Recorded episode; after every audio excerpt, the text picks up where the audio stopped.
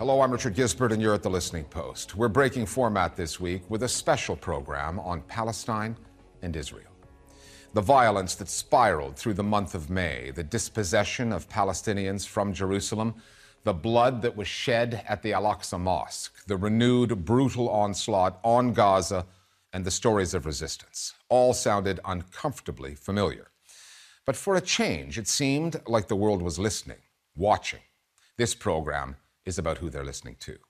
Young Palestinians asserting themselves online and penetrating the mainstream media by documenting their realities. Human rights organizations finally seeing legacy media outlets adopting the kind of language, terms like apartheid, that apply to the occupation. A few days after the ceasefire in Gaza, we spoke with two Palestinians who have tilted international attention towards their struggle. From Gaza, photographer Hosam Salem, whose images captured the bombings and the after effects.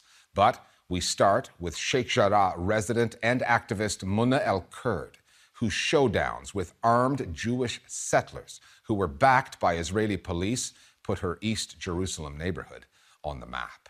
When watching Muna El Kurd, keep in mind, she is 23 years old.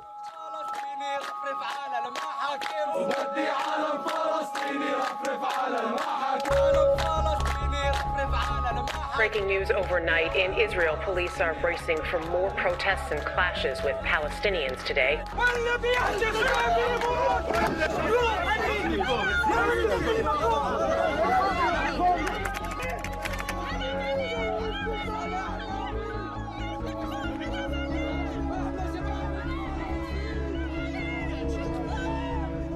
Israeli settler groups have been trying to get Palestinian families evicted from their homes in this area for years. The current tensions were sparked partly by this viral video in which local woman Muna Al Kurd confronts a Jewish settler. Jacob, you know this is not your house. Yes, but if I go, you don't go back. So what's the problem? Why are you yelling at me?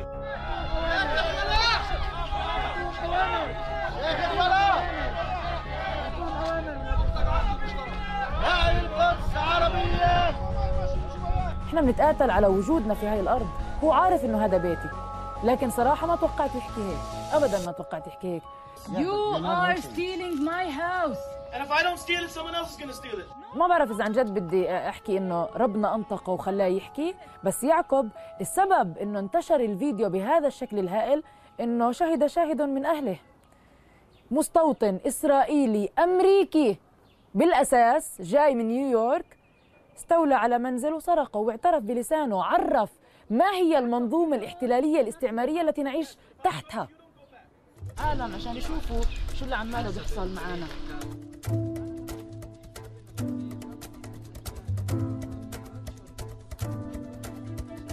اللي عمالي بصوره خاصة اليوم بعد ما الناس عمالها بتتوجه لصفحتي خلينا أقول مصدر موثوق للمعلومات عمالي بص بصور الانتهاكات بحق أهالي الحي والمؤازرين. ناديهم ناديهم. بوثق اعتداءات المستوطنين كمان. عمالي بوثق كيف قوات الاحتلال بتاخذ أوامرها من المستوطنين وكيف بتقوم بحمايتهم. أيوه تعال دافع عنه تعال. آه، كيف نظام الفصل العنصري اللي عمالهم بيقيموه علينا؟ الإغلاق غير القانوني المفروض على الحي. كل هاي التفاصيل حياتنا اليومية. يا جماعة في صحفيين اللي هم من حملة بطاقة النقابة الفلسطينية منعوهم يدخلوا فأنا دخلت لهم الكاميرا عشان أصور لهم كم لقطة لأنه منعينهم يدخلوا. فإحنا بدنا هلأ يعني في كل مرة أنا كمنى أو غيري من النشطاء والإعلاميين اللي بيحاولوا يغطوا ما يحدث في حي الشيخ جراح من انتهاكات واعتداءات المستوطنين وقوات الاحتلال بيتم منعهم والتضييق عليهم. الصحفيين بيمنعوهم حتى يدخلوا على الحي والنشطاء بيحاولوا يغطوا على الكاميرات يدفشونا يبعدونا ما تقربيش. حكيت معه قبل ما حكيت معه.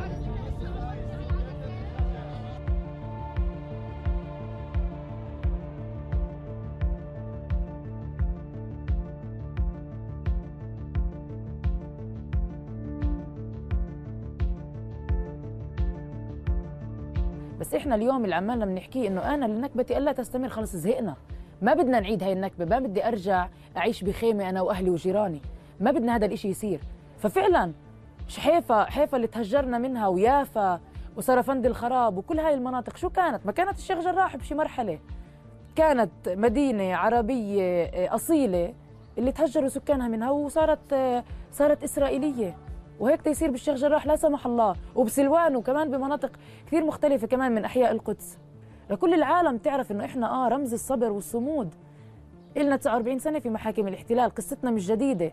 وكنا شوكة في كل هاي السنوات في حلق الاحتلال ورح نضل.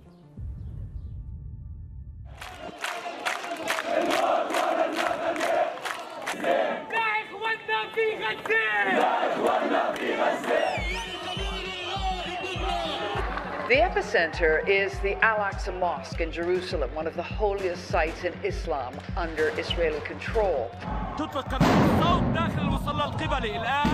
Chaos and confrontation inside the Al-Aqsa Mosque compound as Israeli police fire stun grenades to disperse Muslim worshippers.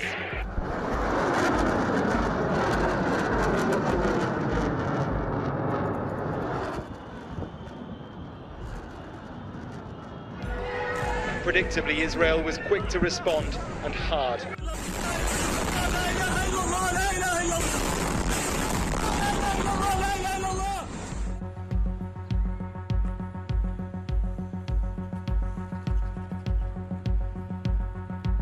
الشعور الحقيقي كان إنه يعني عن جد أنا لسه ما طلعت من غزة. أنا جيت على المكان اللي أنا ما غادرته أصلا. يعني ثلاث سنين هدول كانوا زي كأنه ما حكيت لك إنه أنا نايم وصحيت. في الحروب اللي قبل وفي التصعيدات اللي قبل كانت وفي الأيام القصف المستمره على غزة كان القصف لبيت لبيتين ثلاث بيوت. المرة هاي العشرة أيام حرب هدول يقصف البيت يقصف مفترق الشارع اللي أمامه يقصف على مساحة مربع كامل.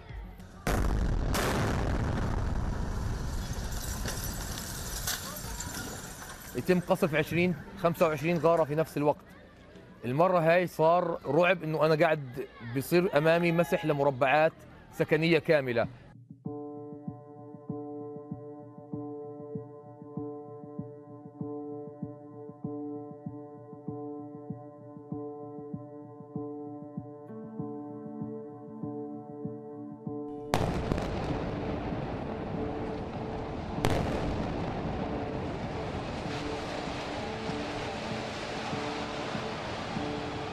أنا برأيي كمصور أو كحدث ساكن في قطاع غزة أنه قصف الأبراج هو ضغط أكبر على المواطنين على سكان غزة على المقاومة اللي موجودة في غزة أنه هي إحنا قادرين نشرد 200 عيلة في لحظة. قصف الأبراج ما أعتقد في حدا في غزة ممكن يقتنع أنه هذا قصف الأبراج لأنه في شقق لحماس أو للجهاد أو للمقاومة بشكل عام. في أول يوم الحرب عملت لصالح موقع الجزيرة الإنجليزية قمت بتغطية استهداف برج سكني في وسط حي الرمال. كان في صور الناس وهي بتشرد قاعدة بتخلي من المنطقة هاي وكان في صور وداع وصور ناس نازلة بلبس الصلاة عشان تشرد من المنطقة. ثاني يوم والأيام الباقية اشتغلت لصالح نيويورك تايمز. بعض الصور اللي التقطتها وانه طبعت في الصفحة الأولى وطبعت في الصفحات الأخرى كان منها مثلا جنازة ناجي من عائلة إشكن تناخ في قصف مربع حي الوح... شارع الوحدة. العائلة استشهدت الأم وأربع أطفال. الأب ناجي وحيد أحضروه وهو مصاب ولسه الدم يعني بارز على جسمه. أجا يودع عائلته أثناء الوداع. قمت بالتقاط صورة معبرة وتم طباعتها على الصفحة الأولى.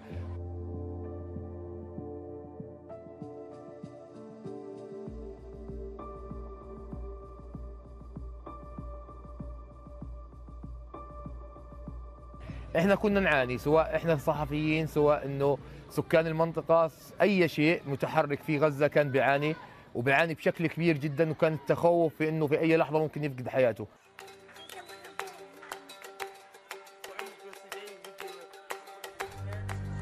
على مدار تقريبا 15 سنة أو 16 سنة بنحاول كمصورين صحفيين إنه ننقل الصورة اللي بتعبر عن الحصار المفروض على قطاع غزة. ممكن يعني صار عندنا اللي هو تكرار الصورة على مدار هذه السنوات لدرجة إنه الناس اللي برا اللي بنشتغل معهم حفظوا إيش الصورة اللي بتطلع من غزة. الناس تعبت من الحصار المفروض عليهم منذ 15 عام وإحنا حاولنا نترجم هذا الشيء من خلال صورنا.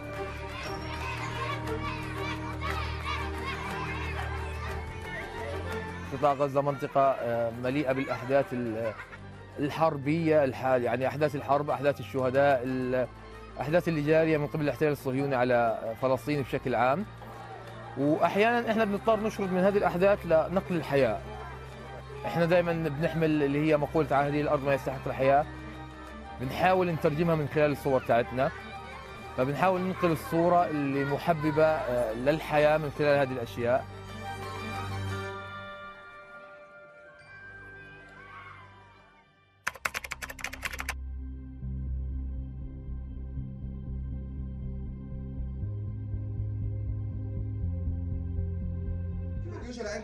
لعندكم كل دقيقه هلا الاحسن انه يجي لحاله. ما تخافوش حكيت حكيت معها تقلقيش منى حكيت معها منى تقلقيش. شدي شدي حالك خفيشي هلا ببعت هلا ببعت لك محامي هلا ببعت لك محامي.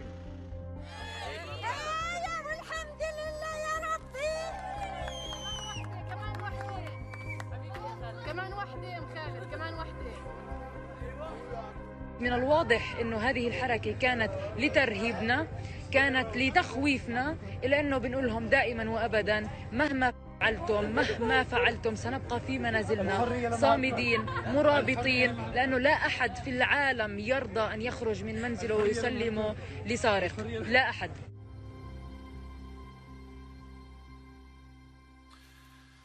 Muna El Kurd is just one of dozens of activists and journalists arrested and interrogated by the Israelis since the so called ceasefire went into effect. Tariq Nafi has been following the story for us. Tarek, what's behind this latest crackdown on Palestinians? What are the Israelis saying about it? Well, in the case of Muna al Kurd and her brother Mohammed, they're accused of things like participating in riots or disturbing the peace. But there really is no peace for Palestinians. As you mentioned, ordinary people, activists, and journalists are being rounded up violently, often in full view of TV cameras. The Israeli police have said it openly. They're out to restore deterrence, and in Jerusalem, we've seen what that means. Najwan Simri, a Palestinian reporter with Al Jazeera Arabic, was hospitalized after this encounter with Israeli security forces.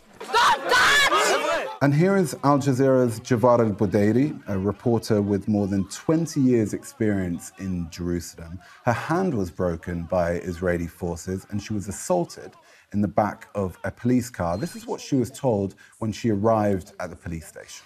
Uh, one of the soldiers told me, um, We will let you shut up, you, all of Al Jazeera, here on the ground, so all the journalists will shut up. If we let uh, Al Jazeera be silent, everyone will, will shut up. The Israelis clearly don't like the coverage of this oppression, but how do you stop the messengers when there are so many of them? Well, with more violence, more arrests, more intimidation, which will only generate more headlines, it seems completely illogical. But here's the thing up until now, that strategy has worked. Israel's occupation, its settlement policy, its building demolitions, they are illegal, but they've been persisted with because of international impunity. But the narrative abroad, if not the politics, is starting to shift and not in Israel's favor. Just this week, more than 250 journalists from some of the top media outlets in the world signed a letter addressed to their own industry saying the quote, sanitizing of Israel's systematic oppression of Palestinians must stop. And this aspect is telling, Richard. A number of reporters who signed that letter from outlets like the Washington Post, CNN, and ABC did so anonymously, calling for fact based reporting on Palestine, especially in the US media, can be professionally costly, even career ending. The letter cites rights groups like Human Rights Watch and B'Tselem that have joined Palestinians in using terms like apartheid and ethnic supremacy. It says journalists need to examine whether their coverage reflects that reality. Thanks, Tariq. Human rights groups are another critically important source of news content and context on this story. B'Tselem is an Israeli human rights organization that documents violations in the occupied territories. Its executive director joins us now. Hagai El-Ad, thanks for speaking with us here at the Listening Post today. Thank you for having me. We heard earlier in the program about Muna and Mohammed El Kurd, the video testimony that they've been providing that's all over social media. How much of that material are Israeli audiences seeing? Is it making any kind of impact there? Very little, if any at all. And this is also like a very typical situation where the media in Israel, almost all of it, except very few uh, other examples, uh, tends to cover things in a very one directional fashion, uh, including, for instance, on the recent uh, assault. uh, round bombings on, on, on Gaza, what the public here sees is very one sided. Rockets being fired at Israeli towns, uh, and almost zero coverage of the situation in Gaza or in the West Bank or in East Jerusalem. It's not a result of some you know, censorship, it's a result imposed by the government.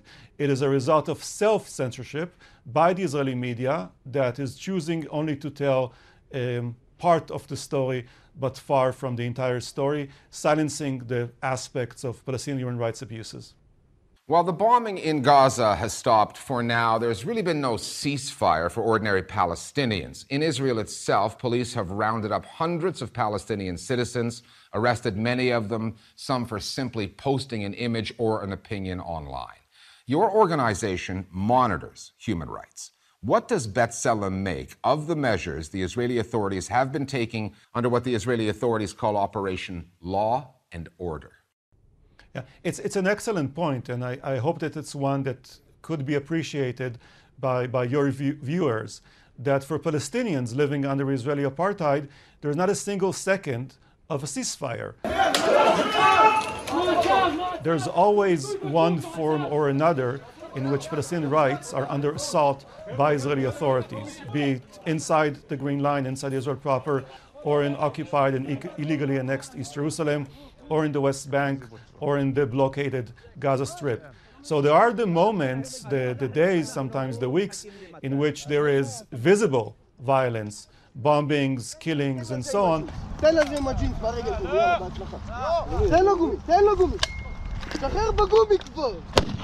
And then there is international media attention, as indeed there should be. But when the cameras turn off, Palestinians continue to be subject to daily, routine, mundane, bureaucratic Israeli state violence through the imposition of travel restrictions and the need for permits and the knowledge that if a family member is killed or injured, then the security forces that do it will enjoy almost blanket impunity. And the million other ways in which Palestinians are abused day in and day out in this oppressive reality.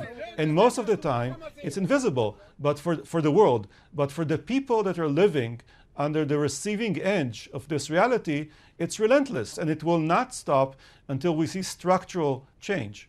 As part of what you call your camera project, B'Tselem has been working with Palestinian citizens across the West Bank and Jerusalem to film and document abuses. Muna and Mohammed El Kurd were involved as early as 2011. They were just 14 years old at the time.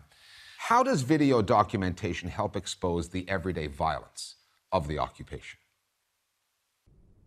Yeah, so we've introduced about just over 10 years ago uh, also the ability to have video footage because there's an ongoing Israeli propaganda effort to dismiss anything that a Palestinian says as uh, somehow false Even if you have a number of witnesses and medical records and so on, still there will be this huge effort to dismiss and discredit.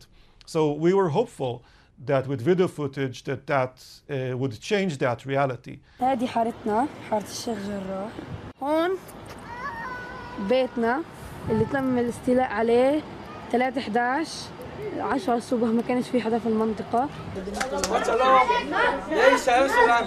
And on the one hand, I think it's been a very significant success, much thanks to the courage and commitment of Palestinian volunteers that have been doing this effort to try and just document their lived experience through these video cameras. هي هون صار الإشي بمحض الصدفة لا طبعا هذا الإشي بصير يوميا But at the same time, it's also been another 10 years of occupation, oppression, impunity for Israelis and apartheid. That's, that's the reality.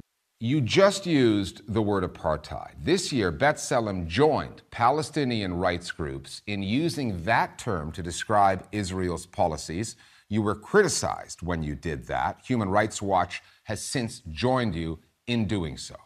Why is it so important that journalists and opinion makers covering this story use that word, apartheid? I think first and foremost, it's important because it's correct. Uh, and the reality needs to be described in the correct way, and the analysis needs to be done on the basis of facts and not on the basis of wishful thinking.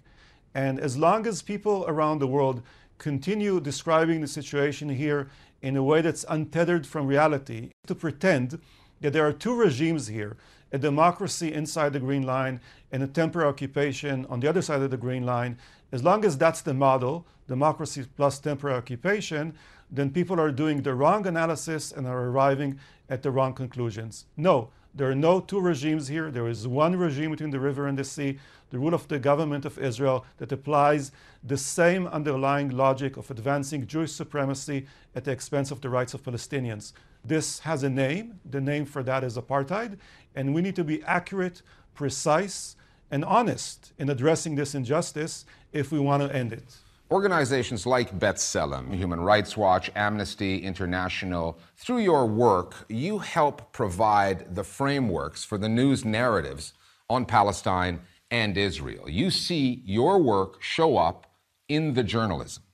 From your vantage point, is the narrative changing, the international narrative on this story? Yes, I think we are seeing uh, those changes. Uh, and I think first and foremost, they are the result of the, the work of Palestinian activists that have been advancing this, and I hope that we had some modest contribution in this, uh, in this regard. Uh, it's late, uh, I'd say better late than never, uh, but I think we are seeing that this is, this is happening. And I think in a situation which is overall bleak, like this needs to be spelled out. Uh, we shouldn't be, you know, overly optimistic with regard to the situation here. We have a very successful, from its own perspective, oppressive regime. Again, not only because of its ability to oppress, but because of its ability successfully for decades to get away with it with impunity. We've seen this pattern before the unrest, the escalation, Gaza gets bombed, the disproportionate number of Palestinian casualties, the eventual ceasefire. So, how should news organizations treat this story now that things have quote unquote, returned to normal? Don't look away. Um, this has happened already. So, I mean, if I think about Gaza and I think about 2008, 2009, and then 2012, and then two years later, and then a couple of weeks ago, and yes, there was a time of attention, and then attention shifted away, which means that two million people just went back to living in an unbearable blockade and being cut off from the rest of the planet and so much human suffering and such an entrenched injustice, and yet again and again and again and again and again, uh, the attention shifts uh, away. This is not a domestic Israeli issue. This is one of the most international issue in the context of human rights in the 21st century. It has to be addressed internationally, and it will not be addressed internationally if the media doesn't keep its eye watchful on this situation, even when things go back to what is wrongly often called the status quo. It is never static, it is always the advancements of the privileges of Jewish Israelis at the expense of the rights of Palestinians. It's a call really for the morality of international public opinion to wake up to the injustice here, to wake up to Israeli apartheid, and to demand change. And this can happen through the commitment of the media not to walk away from what's happening here, because it doesn't walk away from what's happening here for even a single second for Palestinians living under this reality. Hagai El-Ad of B'Tselem, thanks for speaking with us here at the Listening Post today. Thank you so much. Don't walk away or look away, as he put it a message for the global media and those who rely on it for their news and information. Palestinians know that their fate will not be determined in Jerusalem or Tel Aviv, that international media outlets based in Western capitals are the ones that have to stay on this story if real change is to occur. And if the global media turn their attention elsewhere, as they are wont to do, there's always social media. It's become the place to go for news content that holds power to account and compels mainstream news organizations to do the same.